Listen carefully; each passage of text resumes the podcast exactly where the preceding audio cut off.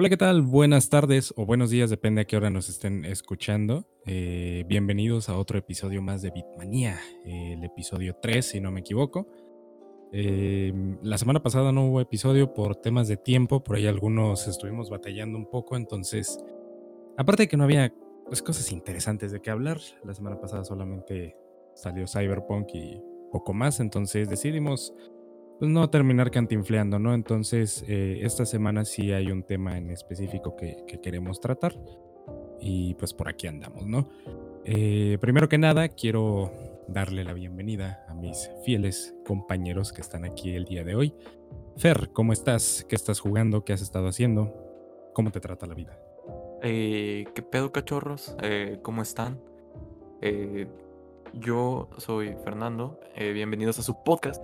Ahorita estaba jugando y, tengo pena de decirlo y probablemente en sus cuartos, en sus casas donde estén escuchando esto, va a oler feo. Pero estaba jugando Los Stark, eh, que si no saben qué es Los Stark, es un juego que hizo creo que eh, Amazon Gaming, algo así. Y, y que es un, un, World of Warcraft, un World of Warcraft. Eh, apenas estoy metiendo en las primeras horas, llevo como unas ¿Mande? Vistas cenital, sí. World of Warcraft con vistas cenital. Y dándole kicks y todo este asunto. Llevo como cuatro horas de juego y no me está desagradando. Tengo miedo de que mi vida se vaya a ir por el caño solamente por jugar esa cosa. Pero eso es lo que estoy jugando. Perfecto. ¿Y tú, Alejandro? Eh, primero que nada, bienvenido. Eh, cuéntanos, ¿qué has estado haciendo? ¿Cómo te va? ¿Qué tal tu vida? Hey, ¿qué tal a todos? Bienvenidos al episodio de Bitmanía. Si es la primera vez que nos están escuchando, pues te los agradecemos mucho y pues espero que se la pasen muy bien en este episodio. Tenemos un tema muy importante del, que queríamos hablar y es que es algo que hemos notado desde el inicio de la pandemia, que ya vamos para los dos años el próximo mes, pero es un tema del que muchos hemos estado como que algunos muy disgustos, otros muy a gusto, pero bueno, lo vamos a hablar más, eh, más a detalle en, en el siguiente bloque. Yo he estado jugando Cuphead a propósito de la serie de Netflix y es que Cuphead es un juego muy complicado. Para los que ya se lo acabaron, tienen todos mis respetos. Y yo estoy atorado en el penúltimo nivel desde 2017, el año en el que salió el juego. Y bueno, spoiler, no lo he podido terminar. Estoy en el nivel de King Dice, el rey dado, para poder pasar al, último nivel, que es el del el, el villano, el demonio. Entonces no he podido, pero ahí hago mi lucha cada que, cada que puedo. Se los recomiendo mucho si por alguna extraña razón no lo han probado, se los recomiendo mucho, ya está en todas las plataformas, así que no hay, no hay pierde. Perfecto. Y bueno, yo me presento yo solito. Eh, bueno, yo ya me conocen, soy Charlie, he estado aquí en los últimos dos episodios, por si no se dieron cuenta. Eh, y bueno, que he estado jugando, me terminé GTA San Andrés, sí, el, remasterizado. Eh, por ahí de fondo ahorita estarán viendo un poco de gameplay. No, no. Sí tenía la idea de, aventarme todos los logros, pero tuve amor propio y no lo hice, así que solamente me terminé la campaña. Eh, entonces sí, me, terminé ese juego. Ahorita he estado jugando mucho Minecraft Dungeons porque justo cuando iba a terminarme el juego, aquí Adiós me invitó a jugar Minecraft Dungeons y como que me quedé picado. Entonces eh, ahorita he estado, es lo que más he estado jugando en los últimos 3, 4 días. De ahí en fuera, pues creo que nada más. No, no le he dado a otra cosa más que Minecraft Dungeons. Y se me está olvidando otro juego. Ah, Pokémon. Pokémon. ¿Cómo se llama, Adiós? Eh, Pokémon Sword. Pokémon Sword. Eh, lo he estado jugando. Es, esa cosa es mi maldición. No logro avanzar. Eh, no porque no me guste, sino porque se me va la onda y se me olvida jugarlo. Entonces, espero esta vez sí terminarlo. Eh, pero bueno, eso es lo que hemos estado jugando y, en lo que hemos estado dedicándole ahora los últimos, las últimas dos semanas, ¿no? Que fue cuando grabamos el último podcast. Eh, pero bueno, ahora sí, eh, pasemos a, a, lo, a, lo, primero de, del día de hoy. antes que nada, bueno, hay que, quiero recordar que en este podcast, por lo menos en la versión de Spotify, estamos dejando una pregunta anclada que cuando estás escuchando el podcast en pues, en esta plataforma. Eh, me imagino que te salta la, pregunta. Yo por lo menos he escuchado el podcast, pero empecé y ahí creo que no sale. Eh, tú, Alejandro, creo que a ti sí te ha salido, ¿no? Sí, en la versión de teléfono sí te aparece la pregunta, como cuando escuchas una canción y puedes ver la letra de, debajo del reproductor. En Spotify, en, bueno, en parte del podcast, está el episodio que estás escuchando y puedes dar un scroll hacia abajo y vas a encontrar la pregunta de la semana. Sí, entonces los invito a que la vean. Si tienen alguna respuesta, pues ahí la pueden dejar. Incluso si no tiene que ver con la misma pregunta y quieren dejar algún comentario, eh, es bienvenido y nosotros con gusto lo, lo vamos a estar mencionando en el siguiente podcast, ¿no? Entonces, eh, así como en los anteriores, este también va a tener su respectiva pregunta para que pues ahí dejen un comentario. Así que bueno, ahora sí, pasemos al tema que nos acontece el día de hoy. Call of Duty 2023, eh, o sea, el del próximo año, y su posible retraso. Entonces seguimos con nuestro tema fuerte, el plato fuerte del día de hoy, que es el posible retraso de un Call of Duty en este año por parte de Activision Blizzard. Eh, este, este reporte nos lo dio un medio llamado Bloomberg, es una filtración más que otra cosa, que dijo que este año no tendríamos un Call of Duty que como ya sabemos eh, ha sido parte de año con año una nueva entrega, básicamente como un FIFA, como un NBA, eh, como este, bueno, todos estos juegos que sabemos que todos los años ahí van a estar. Y eh, dime, dime. Pokémon. Pokémon también. Bueno, Pokémon a veces se, espera un poquito y pasan dos años.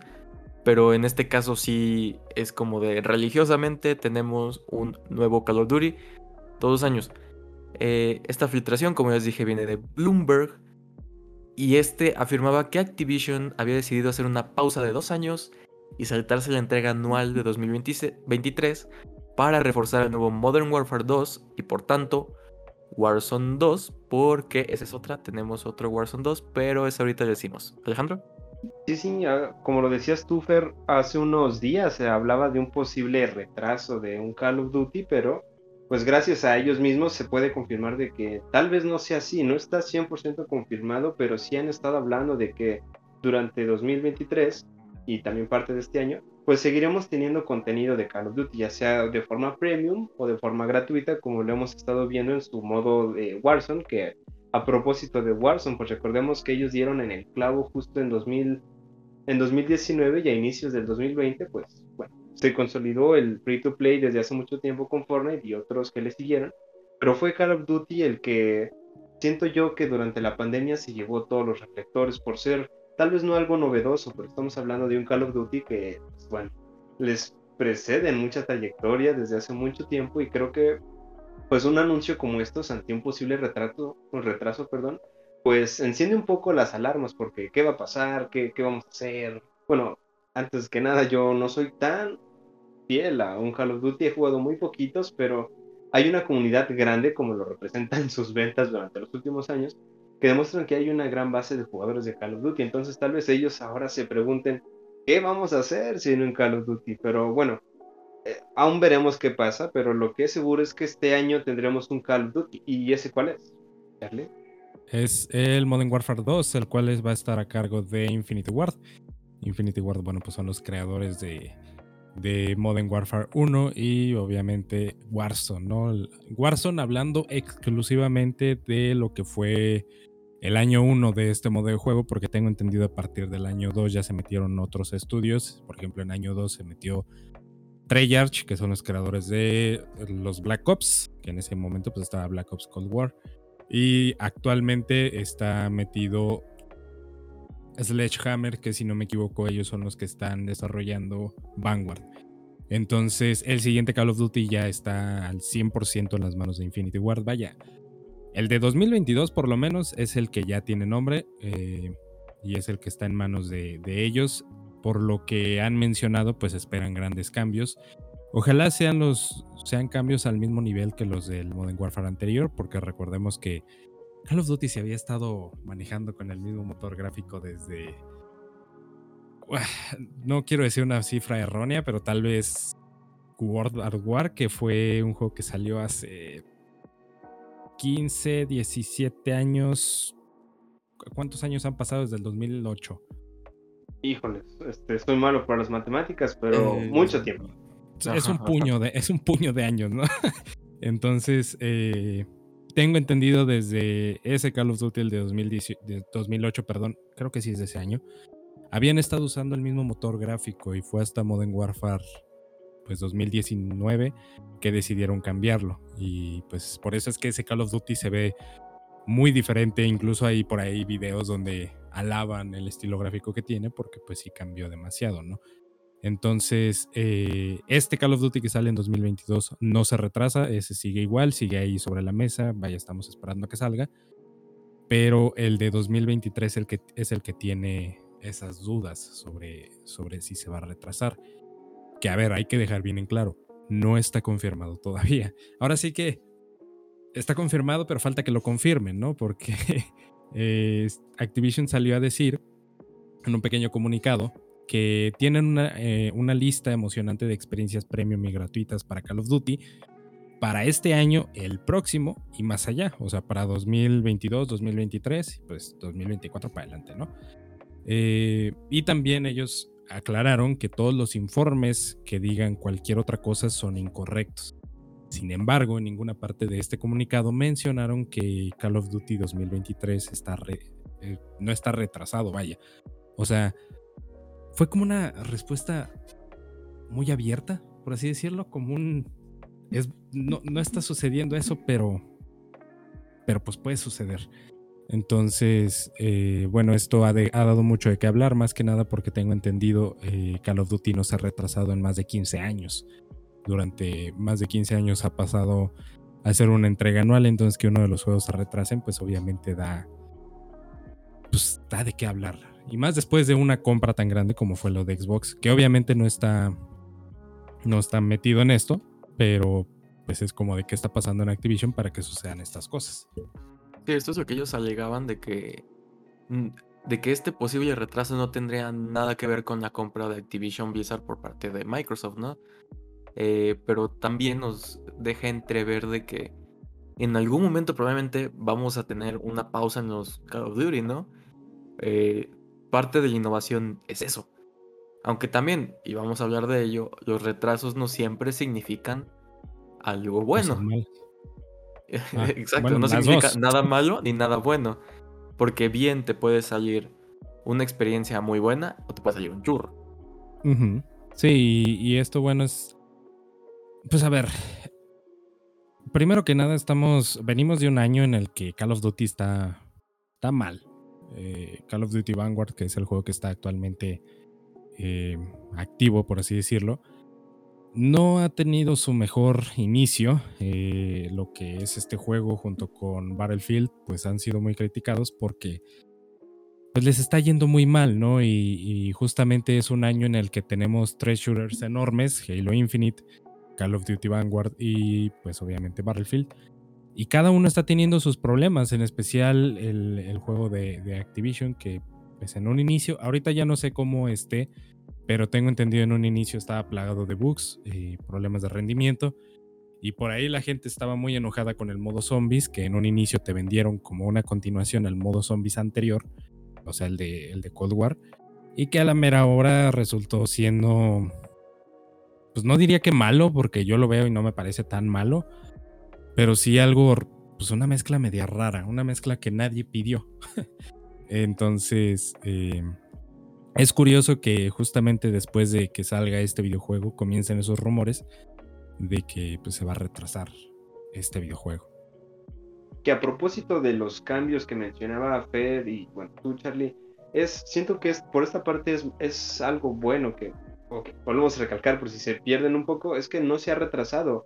Pero Fer mencionaba que hay entregas anuales a las que les ha pasado factura mucho en cuestión de mecánicas y, y ni se diga visualmente una entrega cada año y bueno, el más claro ejemplo y el más popular de todos es, es FIFA. Y por aquí tengo eh, algunos recuerdos de, de, esos comentarios que hemos escuchado durante a lo largo de los años. Es que, por ejemplo, FIFA se ve, se ve igual, es que no cambia nada. Y, y bueno, es, es obvio que no va a cambiar nada porque ¿qué tanto puedes avanzar en un desarrollo, por ejemplo, en nueve meses?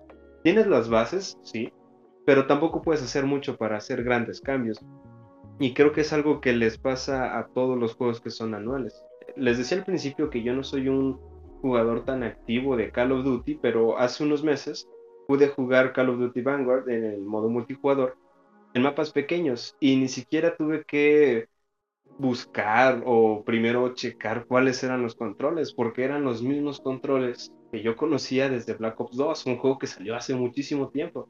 Entonces eso a mí me deja pensando como jugador casual de esta saga, que realmente no, no se han notado muchos cambios. Eh, tal vez el más notorio para mí, obviamente, ha sido el apartado gráfico, que bueno, al parecer con la nueva generación de consolas y las nuevas tecnologías que tenemos, pues sí es un aspecto muy importante, pero también dice mucho que un juego que se estrenó hace mucho tiempo, Black Ops 2, se siga jugando igual que un juego que debería ser nuevo y refrescante para la saga. Entonces, creo que eh, si se llegara a retrasar, si lo llegaran a confirmar, no sé, en unas horas o mañana o la próxima semana, pues creo que le vendría muy bien.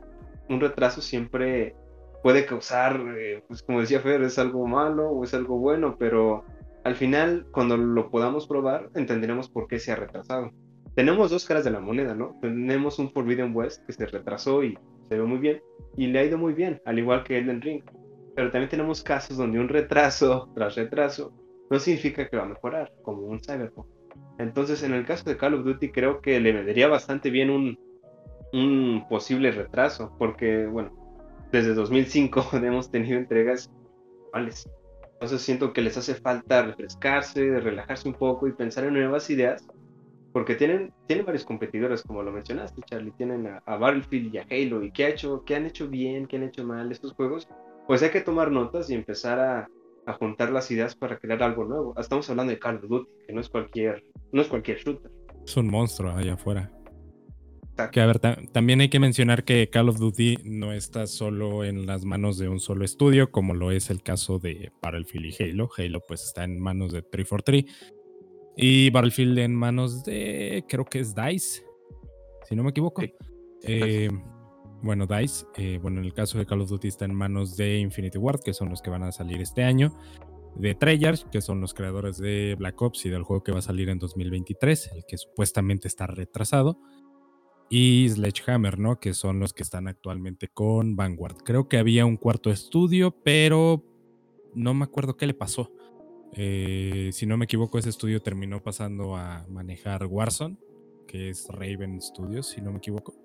Eh, que ellos principalmente echaban la mano en lo que era el modo zombies y bueno, actualmente en el modo Warzone. Entonces, pues vaya, Call of Duty no está siendo solo desarrollado por un estudio, lo cual prácticamente le da una brecha de, de dos a tres años a cada estudio para poder desarrollar el videojuego. Que, pues bueno, por ejemplo, ahorita sale Vanguard, se acaba la época de Vanguard y una vez se acaba, luego, luego empiezan a desarrollar el siguiente videojuego y tienen que pasar dos años para que le toque otra vez a, Sledgehammer sacar su videojuego. Entonces, si se retrasa, en este caso el videojuego de, de Treyarch, significaría que tendrían un año más para, para, mejorar su título. Si el juego sale igual que los anteriores, si no, si no vemos ningún cambio significativo aún con ese tiempo extra que recibieron en comparación con los otros estudios, pues ahí sí ya. Pues habla mucho, ¿no? De, del. Pues vaya, del. No del profesionalismo, sino del amor que le tienen a, su propia saga. Eh, mucha gente se ha quejado justamente de lo mismo que dice Alejandro, que todos los juegos son iguales, que Call of Duty es un copia y pega. Pero creo que eso solo se siente cuando vas siguiendo la saga todos los años. Yo por lo menos dejé de jugar Call of Duty cuando salió Black Ops 2. Sí, no, Black Ops 2 es el que era como futurista, pero sin volar. Creo que sí. Em, creo que sí. O el 3. El 3 es en el que podías, eh, ¿cómo se llama? Como estar en paredes, ajá. Ajá. Sí, yo jugué Black Ops 2, ese lo jugué hasta el cansancio y de ahí lo abandoné. Compré Black Ops 3, pero nada más por el modo zombies y ya de ahí lo abandoné hasta, hasta Black Ops Cold War. Y yo sí noté ese, ese cambio, ¿no? Tampoco fue algo significativo como de pasar de un no lo sé qué juego se te ocurre, de un The Last of Us 1 a un The Last of Us 2, eh, ahí pues el cambio es, es estúpido, ¿no? Entonces, em, pues sí, hay que, hay que tener en cuenta eso, que son varios estudios. En este caso, el estudio que estaría tomando ese tiempo extra es el de, el de Treyarch. Y también yo quiero poner sobre la mesa, eh, y ya para ir cerrando un poquito, al menos de hablar de lo de, de mm, Call of Duty, ¿de qué es lo que nos ofrecería un nuevo Warzone 2? Que no nos dé una actualización. Digo, yo no lo he jugado mucho, he visto... Bueno, prácticamente no he jugado, yo solamente he visto gameplay, pero sé que ustedes han jugado al menos un poco de eso. Y la verdad no sé qué más le pueden poner a un juego que ya está bien. Creo que actualmente el mayor problema que tiene Warzone es con sus hackers. Que, pues bueno, eh, creo que en todos lados hemos visto quejas por parte de los jugadores que hay hackers por todos lados, que su, su anti-cheat, que si no me equivoco se llama Ricochet, no sirvió de nada, que etcétera, etcétera, etcétera. Entonces, pues bueno, eso pues podría ser una cosa... Pero eso no requiere un parche. Es que es el problema, el, el cuánto tiempo, o sea, Warzone salió en 2019, ya estamos en 2022 y no lo han arreglado. No, o sea, estoy casi seguro que lo han intentado, que han intentado arreglarlo. Pero conociendo a Call of Duty, no me sorprendería que dijeran, ¿sabes qué? Pues ya no lo vamos a arreglar, nos esperamos al siguiente juego. Ya en el siguiente lo arreglamos. y pues Entonces, ya dejan morir este. digamos que a ellos se les haría mejor deshacerse, hacer un juego completamente nuevo a arreglar uno que ya tienen. Sí. Tan Sí, y es- acostumbrados estamos a sacar los juegos como si fueran tortillas. Es que con ellos así fue. En, en Black Ops Cold War eh, hubo varias quejas sobre el skill-based matchmaking, que pues, es este, para los que no sepan, el skill-based matchmaking es prácticamente la búsqueda de partidas basándote en tu habilidad de juego. Si eres bueno, te va a meter con gente buena, si eres malo, te va a meter con gente mala, ¿no? La gente se quejaba mucho de eso y, y me incluyó. Era un sistema un poco agresivo. Y Activision, bueno, en este caso Treyarch salió a decir que no lo iban a cambiar hasta el siguiente juego. Y pues tuvimos que aguantarnos todo un año aguantando esa cosa. Y no hicieron ningún cambio. Se esperaron hasta el siguiente juego y tengo entendido en Vanguard ya está más ajustado y ya no se siente tan agresivo.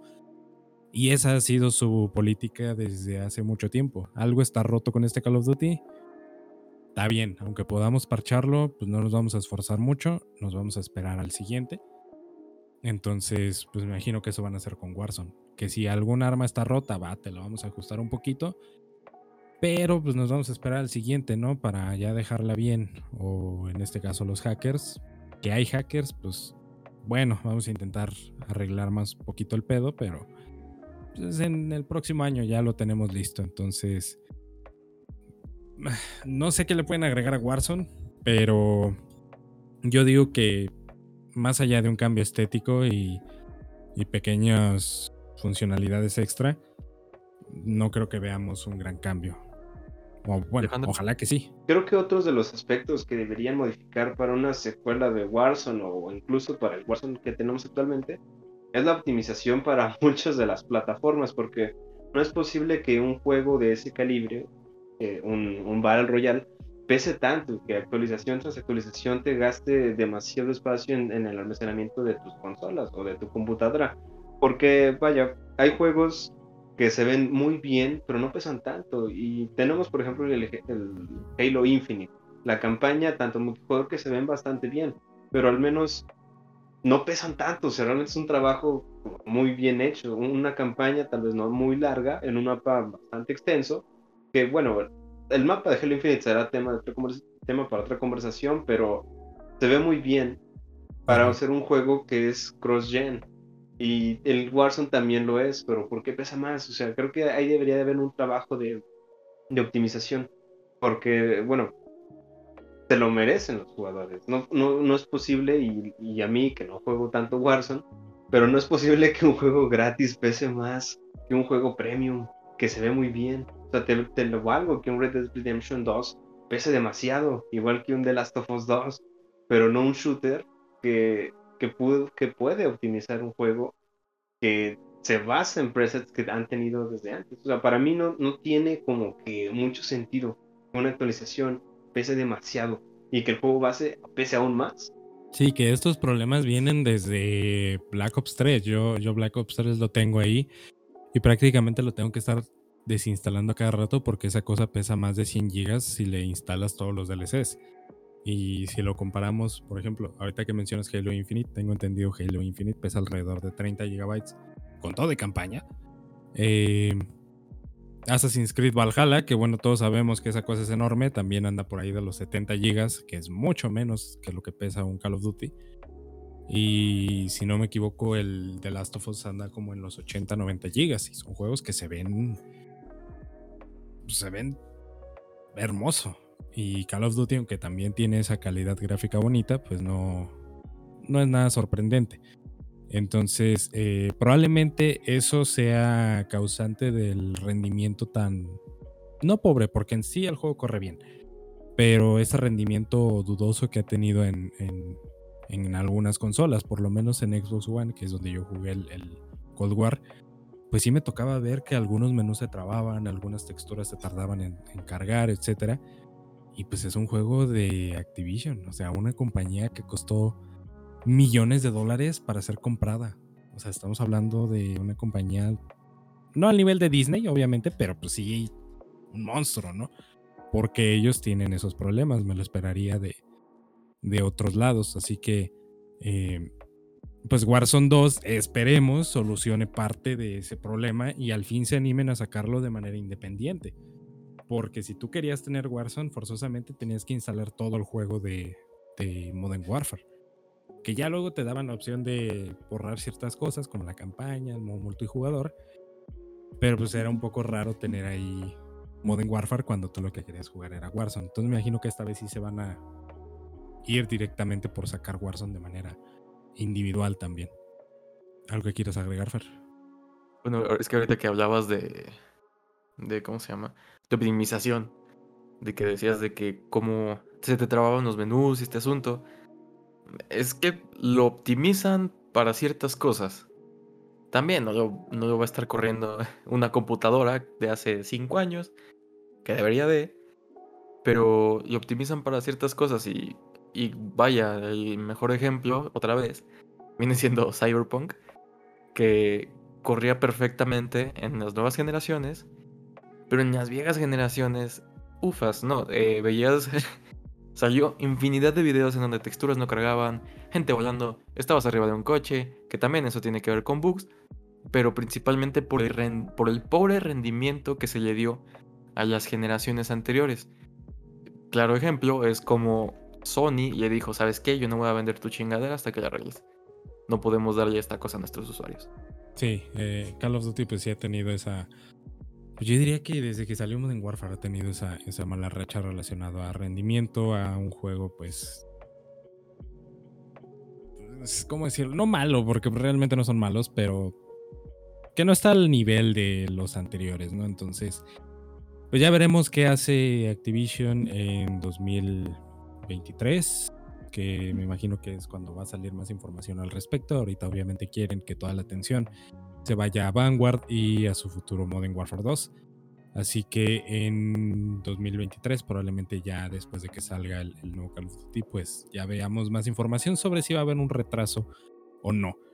Yo en lo personal sí me gustaría que hubiera un retraso, creo que ya necesitamos un descanso de esta saga eh, y creo que darle esa vida extra a un juego de Call of Duty estaría bien, ¿no? Comprarte un juego sabiendo que no va a durar nueve meses a lo mucho.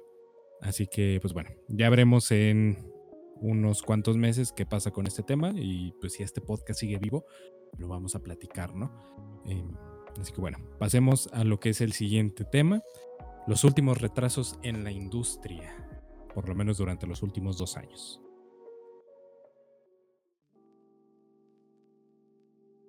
Y bueno, entrando a lo que es la opinión de la semana y justamente hablando de lo que, pues, un posible retraso en Call of Duty, eh, ahora vamos a hablar un poco sobre los retrasos que han sucedido en los últimos meses o años más bien.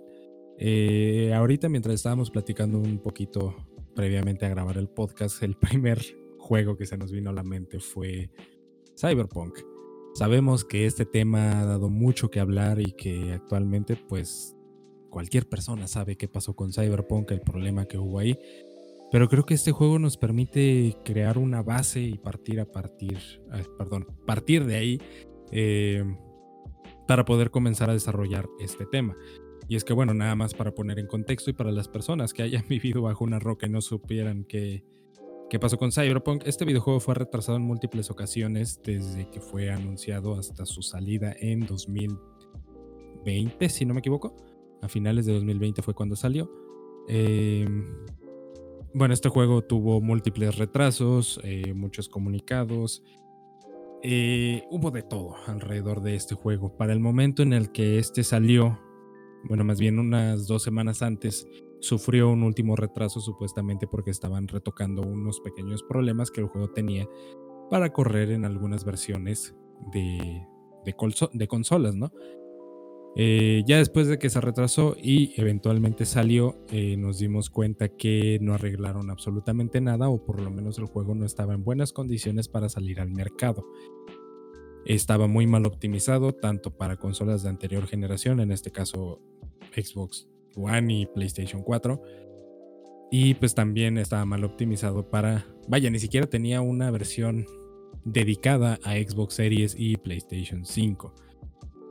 Esto preocupó a muchos ya que este juego desde el inicio fue vendido como un videojuego creado única y exclusivamente, bueno, única y exclusivamente, más bien dedicado a consolas de anterior generación y que corriera mal en esas consolas pues ya preocupaba. Obviamente en PC corrió relativamente bien, pero obviamente necesitabas un monstruo para poder mover esa cosa.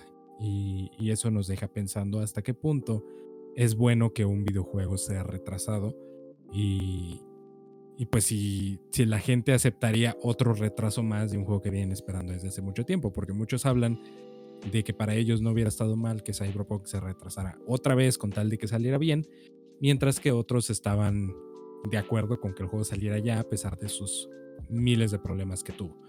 Y así como este hay muchos ejemplos, ejemplos que terminaron bien, como es el caso de Halo Infinite, que ahorita vamos a platicar un poco más adelante, y ejemplos que terminaron muy mal, como en este caso Cyberpunk. Alejandro, ¿algo que quieras agregar? Sí, claro.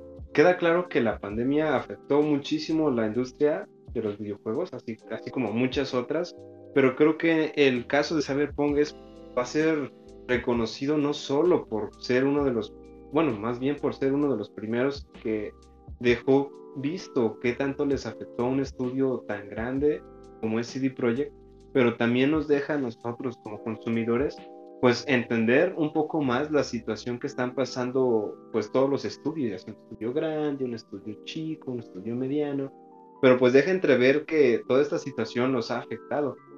También CD Projekt es, el, es un ejemplo de cómo no llevar a cabo una campaña de marketing si no estás seguro de, de lo que están haciendo. Yo, bueno, en lo personal no creo que eh, los CD Projekt hayan tenido la culpa de esto. Ya, ya saben que todo esto va de, de, lleno con pues cabezas, con ejecutivos, y a ellos son a los que le atribuye el fracaso de Cyberpunk. Estoy casi seguro de que por un intento, tal vez no desesperado, tal vez sí, de poder sacar este título pronto y generar ingresos que al final de cuentas, si lo recuperaron, pues salió un desastre como fue Cyberpunk. Y en la semana pasada tuvimos un tráiler de nuevo parche, de las nuevas mejoras de la, de la generación actual. Pero aún así eh, se ve bien, pero se ve como se debería de haber visto cuando salió. Entonces no, no impresiona a mí en lo personal ni genera grandes expectativas porque el daño ya está hecho. Sí, de hecho el... Ah, ¿querés decir algo, Fer? Creo que te escuché. Ah, di primero tu idea y luego sigo yo. Ah, ok. Em, que a ver, de hecho, el, uno de los lemas, por así decirlo, que tuvo CD Projekt con Cyberpunk fue saldrá cuando esté listo. Eh, todavía recuerdo que incluso creo que en uno de los trailers al final dice eso. Saldrá cuando esté listo. Y bueno, todos, todos sabemos que no salió cuando estaba listo. Y, pues eso sí, sí levanta las alertas, ¿no? ¿Qué, tantos videojuegos allá afuera han aplicado la misma? Tal vez no de manera pública como lo hicieron ellos, pero ¿cuántos videojuegos decidieron mejor quedarse callados antes de sacar una, una fecha de salida justamente por este problema que tuvieron ellos? Porque, a ver, actualmente en la época en la que una actualización te resuelve todo, pues ya es más común que un videojuego salga con errores y eventualmente los corrijan. ¿Será que este error que tuvo Cyberpunk ayudó, por así decirlo, a que esta idea de que luego lo corregimos, ahora sí que se resuelve en post, deje de suceder o lo habrá bajado un poquito? ¿O de plano a los desarrolladores dijeron, no, pues no me pasó a mí, yo voy a seguir trabajando como, como lo he estado haciendo en los últimos años? Ahora sí, Fer, lo que tenéis que decir. Antes de pasar a eso, siento que ese es el problema con los vendedores de humo. En, en todo video, en toda ocasión que escuchabas de, de vaya, el estado, el pobre estado en el que salió Cyberpunk, siempre, siempre, siempre salía No Man's Sky. No Man's Sky, para quien no sepa, es un juego que se supone de mundo abierto, en el que exploras el universo, y esa cosa también te prometieron muchísimo. Te dijeron cada planeta va a tener lo suyo, vas a tener mucho que explorar y todo, y cuando salió, paz. No era Resulta nada de que no era nada de eso, eran las mismas criaturas, pero con diferentes colores. Cada, cada planeta se veía más o menos igual, pone un filtro de México, pone un filtro más frío, no lo sé. Y por eso siempre sale este asunto de los vendedores de humo. Ah, este juego lo hypearon, estaba viendo desde 2012, estaba en desarrollo. Siete años se tardó en salir. Cyberpunk. Cyberpunk, lo acabo de checar. Estaba listo para nada. Pero, una, la comunidad ya estaba presionando porque eran muchas las promesas de un gran mundo abierto, futurista, iba a tener algo de la comunidad involucrada, porque yo me acuerdo que en una E3 ellos dijeron, ¿saben qué? Necesitamos artistas de que hagan carteles, que hagan canciones, que hagan sabe qué, porque todo eso lo vamos a meter al juego. Hasta había memes, memes que que eran famosos. Por ejemplo, había un, meme español que, si no me equivoco, es el de Hemos sido engañado. Sí.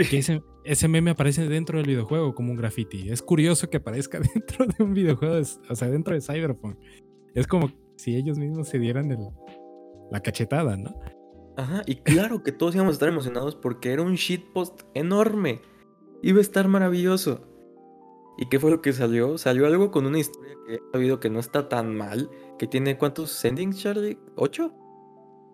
Eh, no te voy a mentir, eh, no sé, yo solamente saqué uno y lo abandoné, pero no son ocho realmente, son... No, nada más poquitos, eran como tres, cuatro. Sí, son, son poquitos endings hasta eso. Sí, pero también, o sea, diferentes rutas por las que puedes ir. Es como de... el sueño, era muy bueno para ser verdad y además que estuviera desarrollado por las mismas gentes que hizo The Witcher. Sí. ¿Cómo no te ibas a emocionar? Exacto, otro monstruo. ¿Cómo no te ibas a emocionar por algo así? Un grandísimo mundo abierto y futurista. Y no, resultó algo súper bugueado.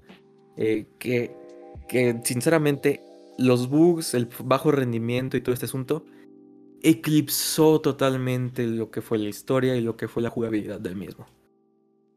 Sí. Que, bueno, todo esto va en base a lo que fue el, el, retraso ¿no? que este juego tuvo, el cual tuvo muchísimos, muchísimos retrasos. Y nada más para poner, se podría decir, una diferencia o poder, sí, mostrar la otra cara de la moneda. Tenemos otro ejemplo muy claro y bastante reciente, de hace tres meses, que es Halo Infinite Alejandro, ¿qué fue lo que pasó con Halo Infinite cuando recién fue anunciado ese primer gameplay hace creo que dos años, si no me equivoco? Ah, lo recuerdo también. ya pasó muchísimo tiempo, pero al menos en mi caso me emocionó ver ese trailer. Ese primer gameplay causó mucha opinión, muchas críticas, también causó muchos memes, pero siento que la, comunidad, los fans, la mayoría de los jugadores estaba buscando algo más. O sea, realmente ellos estaban buscando ver lo que querían ver, pero habían olvidado la situación en la que estábamos.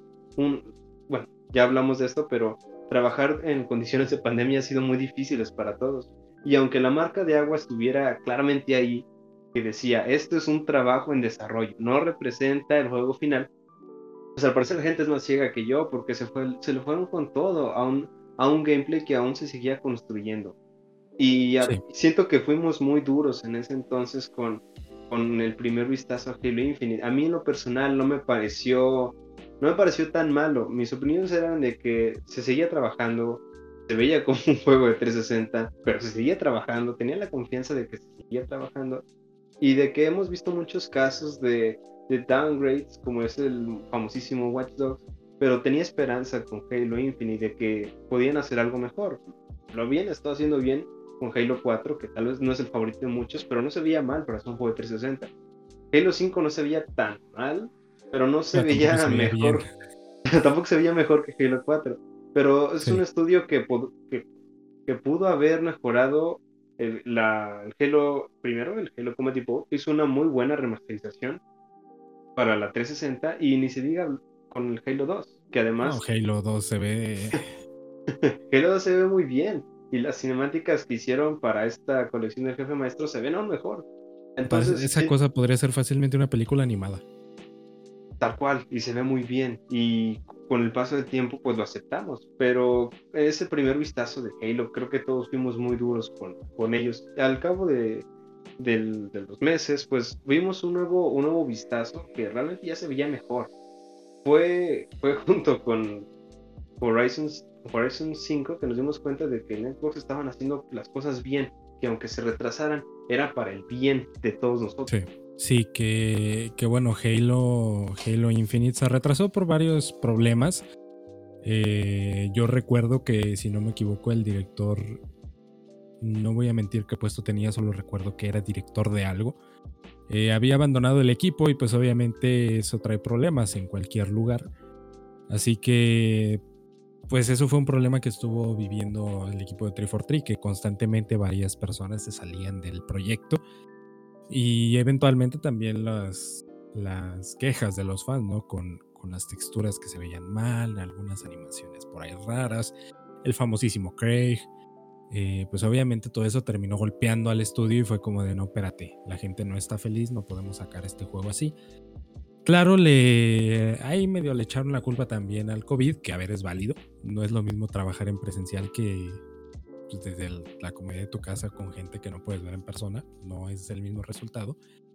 Em, pero bueno, al final decidieron retrasarlo, le hicieron cambios, modificaron cosas y actualmente el juego se ve muy bien. Eh, yo lo juego en un Xbox One y el juego se ve precioso, tanto la campaña como el multijugador. Corre a 30, eso sí, pero pues a ver, jugamos a 30 FPS desde hace años, entonces para mí no hay mucho cambio.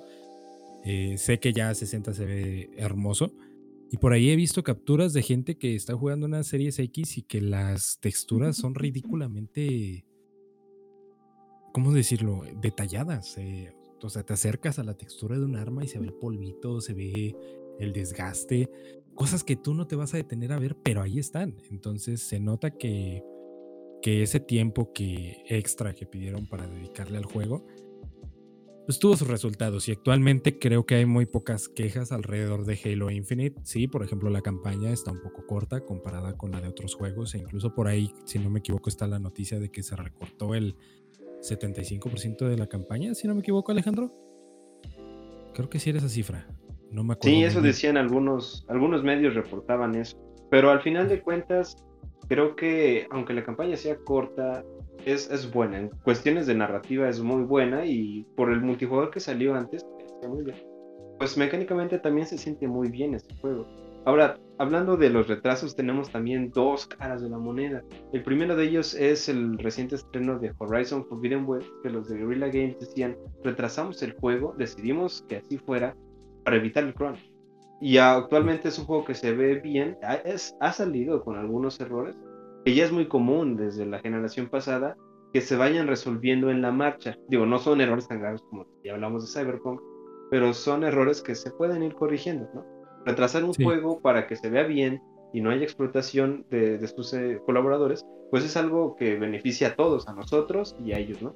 Pero luego tenemos el caso de otros juegos, como es el Lego de Skywalker Saga, que ya va a salir eh, próximamente, dejen revisar la fecha, que ya va a salir en junio, entonces, aquí hay algo que no siempre se reporta, pero el juego que hemos visto de Lego Skywalker Saga se ve muy bien, tiene toda la magia que nos ha entregado Lego desde, hace mucho tiempo, pero tenemos un pequeño detalle, el crunch, y el crunch es algo de lo que hemos hablado antes de la pandemia y durante la pandemia. Pero ¿qué opinión te merece a ti el crunch en este tipo de proyectos? el, el crunch, o sea, no debería ser. El crunch no debería ser y es algo que no solamente la industria de los videojuegos ha tenido, sino también eh, industrias de, las animaciones, no solamente japonesas, sino también de, de acá del otro lado del charco. Y siento que queremos evitar el crunch, por eso lo estamos retrasando. Date. Date el tiempo que necesites, porque además el crunch lleva cosas que, pues sí, o sea, cosas menos probadas, que, que por el mismo tiempo que te están poniendo dices, bueno, pues ahí sale y en un parche lo corregimos, que pues no, no, puede ser. Eh, necesitas el tiempo necesario para que las cosas salgan bien. Poner otras excusas ya es otra cosa. Sí, que igual hay problemas que los fans igual y pueden pasar un poquito por, por alto, ¿no? Decir de, bueno, pues tiene este errorcillo, pero pues es mínimo, ¿no? Por ejemplo, uno de los errores que yo he escuchado en Horizon Forbidden West es que tiene popping, el popping es un poco agresivo en ese videojuego. No es el primer juego que tiene este problema y algunos otros ni siquiera se preocupan en arreglarlo. Por ejemplo, GTA San Andrés eh, de Definitive Edition tiene popping asqueroso. Vete al desierto, conduce por el eh, desierto y el popping. Para la gente de a pie, ¿qué es el popping, chale? El popping es cuando una textura aparece en tu cara. O sea, digamos que tú vas caminando en una calle, no sé, en GTA, y de la nada a tu derecha aparece una bolsa de basura que no estaba antes. O aparece un coche o aparece una persona. Ese es el popping. Muchos videojuegos optan por ocultártelo de alguna manera. En el caso de Horizon usaron la neblina. Creo que todos hemos escuchado que la neblina en Horizon supuestamente está muy exagerada. Eh, es casi obvio que lo usaron con temas estéticos, pero hay momentos donde sí se siente que hay muchísima neblina y es justamente para eso, para ocultar el popping, para que los jugadores en lugar de ver el popping a lo lejos, pues vean neblina así como bonita pasando entre, entre los árboles. Esto lo hacen todos los videojuegos, lo hace Halo Infinite, lo, hace, el God of War, Em, Creo que lo hizo Zelda. El, Zelda, si, si estás de lejos, ves, al, neblina y se ve bonito. Pero lo que tú no sabes es que detrás de esa neblina hay popping. Están árboles apareciendo y desapareciendo, pues, sin que tú lo veas. Red Dead también es un claro ejemplo de eso. Si se dan cuenta, Red Dead en ciertos horarios o en ciertos momentos la neblina es un poco más densa de, de lo normal o ya cuando estás muy lejos se alcanza a ver esa neblina o nubecitas que te tapan pues alguna cosa que no deberías de ver, ¿no?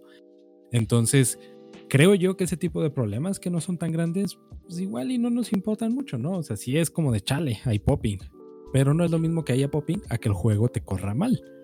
Entonces, tal vez ese tipo de cosas no merezcan que un videojuego sea retrasado y pues claro, Guerrilla lo, lo supo y decidió sacarlo así así como lo tienen actualmente y el juego está muy bueno. Todos ahorita están enamorados de cómo se ve, de que las texturas están preciosas, que Aloy está extremadamente detallada a tal punto de que tiene barba, que ya hemos escuchado ese debate en, en Twitter. No es barba, obviamente, pero pues creo que hay problemas que sí se pueden pasar un poquito por alto, ¿no? Claro, tampoco es válido que lo saquen así y los estudios digan, bueno, pues ya lo dejamos así para toda la vida. No, eventualmente lo tienen que resolver, pero en un inicio tal vez no hay tanto problema, ¿no? Siempre y cuando no se incurra esto que mencionaba Alejandro, que es el crunch. No está padre que pues una persona tenga que aventarse jornadas de 12, 13, 14, 15, las horas que tú quieras, pues nada más para que tú puedas jugarte al Horizon de manera cómoda. Mejor esperarnos un ratito más. Muy bien, entonces, em, ¿algo más? Uh, sí, solo decir que a veces como jugadores estamos en una en una situación muy complicada porque queremos jugar los juegos que nos gustan, pero a veces, en la mayoría de los casos no se reportan, pero cuando hay crunch, pero es un juego que te gusta, entonces estás en una situación difícil de ¿qué hago, no? Lo juego a pesar del crunch, lo compro a pesar del crunch, o no lo hago, pero si no lo compro, entonces estoy afectando a esos, a esos colaboradores que los hicieron pasar jornadas muy, muy extensas. Entonces siento que a veces es una situación muy, muy complicada. Pero creo que por la situación en la que estamos, igual que tú, Fer, el crunch no debería ser algo que suceda. Sé que a veces nos gana más la emoción de querer probar un título, pero es mejor probar un título bien hecho. Así es. Bueno, entonces en este caso, estos videojuegos fueron retrasados en su momento. Algunos salieron bien, algunos salieron mal, algunos tuvieron crunch, otros pues según eso no, quién sabe. Obviamente, pues ninguna, a ninguna compañía le conviene salir a decir que hicieron crunch, porque pues van a ser señalados instantáneamente y obviamente todos sabemos que eso está mal. Eh, y pues en este caso, el, videojuego que, estuvimos hablando el día de hoy, Call of Duty, se menciona que probablemente sea retrasado. No sé qué nivel de crunch manejen en ese videojuego. Eh, sí hemos visto los errores que suelen tener y esperemos que con ese eventual retraso que, pues, está ahí rondando en, la boca de, todas las personas, eh, pues eviten estas dos cosas, ¿no? Que no haya errores o por lo menos los menores posibles y que obviamente no haya crunch en sus desarrolladores. No sé si para ese, no sé ustedes qué piensen, pero ¿creen que para ese videojuego ya haya actividad por parte de Xbox? O sea, que Xbox ya participe activamente en él. ¿En Call of Duty? ¿O no? Ajá, en el de 2023, porque tengo entendido, ese sale a finales de 2023. Y si la compra de Xbox se lleva, o sea, se lleva a cabo, se confirma y todo, eso pasaría a inicios de año, ¿no? a mediados. De ser así, yo creo que veríamos, no, no, no exclusividad, porque ya, ya habíamos dicho eh, anteriormente que la compra de, Xbox, Microsoft no afecta el, eh, no afectará a las demás plataformas, pero yo creo que, no sé si ustedes lo han visto, pero yo creo que lo que va a hacer eh, Xbox es que va a sacar con Game Pass algunas skins exclusivos para los usuarios, cosas así, cosas que sí se han manejado antes en PlayStation pero yo creo que por ahora eso va a ser como que la única manita de gata, ¿no? O, los pequeños beneficios que van a tener los jugadores de Xbox cuando se estrene este Call of Duty. Algunos beneficios acompañados de Game Pass, pero más allá de eso, yo creo que por ahora no creo que vaya la situación un poco más allá, ¿no? Reitero, no creo que vayan a ser exclusivos, pero yo creo que por ahí va a empezar, con pequeños regalos para los suscriptores de, de Game Pass. Sí, que bueno, entonces ya veremos cómo se, soluciona este problema de, de, Call of Duty. Como ya mencioné antes, pues en unos meses tendremos más noticias al respecto. Creo que por el momento ya no hay nada más que agregar en este pequeño, este, en esta pequeña opinión sobre los últimos retrasos. ¿Alguno de ustedes quiere agregar algo más o pasamos directamente a recomendar el juego de esta semana? Muy bien, entonces pasemos ahora sí a el juego de esta semana que me tiene muy emocionado a mí. Así que nos vemos ahí. Bueno, entonces continuamos con nuestra última sección que es recomendar un juego y en esta ocasión, en lugar de recomendarles cada uno un juego, les vamos a recomendar uno, los tres, porque los tres lo hemos jugado y nos hemos divertido mucho con él y este juego es nada más y nada menos que Minecraft Dungeons. Sí, lo escucharon bien, no, no tienen cera atascada en los oídos. Les estamos recomendando Minecraft Dungeons. ¿Por qué? Porque está divertidísimo. Eh, lo hemos estado jugando mucho en, bueno, perdón, lo hemos estado jugando en esta última semana. De hecho, bueno, lo mencioné al inicio del podcast. Y ahorita que llegamos aquí a. Porque, bueno, antes de grabar un podcast tenemos una mini plática como de 10 minutos para ponernos en sintonía. Eh, yo les pregunté qué juego vamos a recomendar y pues los tres coincidimos al instante en recomendar Minecraft Dungeons. Eh, bueno, aquí estamos. A mí en lo personal me hace muy feliz porque lo he estado jugando mucho esta, esta última semana y, creo que es un juego que vale mucho la pena. Alejandro, ¿a ti qué te parece Minecraft Dungeons? Me parece sumamente divertido. Creo que del género Souls, por así llamarlo, o como... No, es más un dungeon crawler. Ok, como un dungeon crawler creo que es es, muy amigable, ¿saben? Es muy amigable para los que no estén familiarizados con este tipo de juegos. Cuando salió, que de hecho salió en la pandemia a propósito del tema, fue también como una manera de decir, ok, te necesito algo con lo que pueda despejarme, pueda jugar, pueda divertirme, pueda platicar con, con mis amigos, todo al mismo tiempo. Y a pesar de que hay muchos juegos que ofrecen esta experiencia, creo que lo particular es es que la licencia Minecraft ha estado con nosotros desde hace mucho tiempo. Entonces lo vuelve más especial para aquellos que han jugado Minecraft desde hace tiempo. Y ya, ok, este juego no es tanto de, de construir, de, de buscar, de explorar. De explorar, no, no, no. Entonces, se puede decir que el mundo ya está hecho para nosotros y lo que tenemos que hacer es explorarlo. Y no por eso lo hace menos divertido, de hecho, todo lo contrario. Es bastante, bastante divertido y muy difícil, ¿no? Que, su, que la apariencia eh, visual no nos engañe, es un juego muy retador en, en algunos aspectos. Bueno, para la gente, sorry Charlie, eh, antes de seguir, Oh, pero para dar una pequeña introducción, eh, para la gente de a pie que no conozca Minecraft Dungeons, eh, este es un juego tipo Diablo, eh, tipo de mazmorra, eh, es un juego en tercera persona, tú controlas a tu pequeño monito que puedes personalizar y, y te vas a diferentes niveles del mundo eh, haciendo lo que mejor sabe hacer un juego, que es matar monstruos. Vas rescatando aldeanos, vas construyendo un lobby general que te puede dar eh, aldeanos que te dan desde nuevas armas hasta mejorar las armas, eh, un modo infinito que, que te da un loot mejor. Y pues bueno, si ustedes han jugado Destiny, han jugado Diablo, eh, bueno, por, solamente por decir algunos juegos que tienen esta mecánica de conseguir mejor loot mientras más juegas y mientras más dificultad le vas añadiendo, porque sí, tiene diferentes dificultades.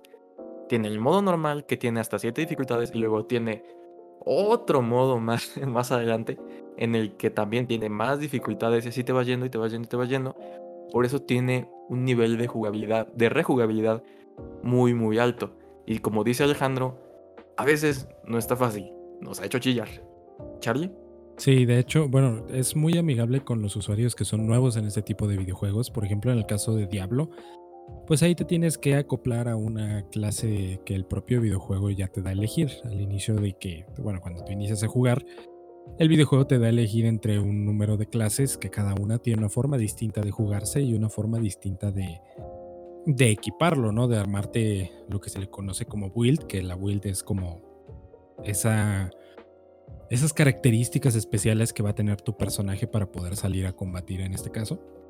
Y con Minecraft Dungeons eso no sucede, porque aquí no te dan a elegir ninguna clase, no te dan a elegir este, un poder en específico, sino que conforme tú vas avanzando en el juego, vas conociendo distintos poderes especiales, distintas armas diferentes, distintas armaduras, que modifican poco a poco tu estilo de juego. Y por ejemplo, al inicio del juego puede que tú inicies con una espada, la típica espada de, de, piedra que hay en todos, los, en todos los juegos de Minecraft, y al final ya termines, en lugar de usar una espada, traigas una hoz con la que puedas hacer ataques de magia o algo por el estilo. El gameplay se va modificando conforme tú vas avanzando y al final del día pues se termina adaptando a ti, ¿no? Y también esta estética de Minecraft pues hace que sea muy amigable para todos. Ya todos sabemos qué hace un creeper, ya todos sabemos qué hace un esqueleto, cómo se comportan los zombies. Y obviamente pues también tiene sus enemigos nuevos, enemigos que no salen en el videojuego principal de Minecraft, sino que solamente salen acá. Entonces eso hace que sea muy amigable. Hay gente que no, no ha jugado en su vida un Diablo, pero a este juego le han dedicado horas enteras, o sea, bueno, días enteros más bien. Eh, o gente que no les gusta este tipo de juegos de lootear, de andar repitiendo misiones, pero en Minecraft se avientan sus tardes.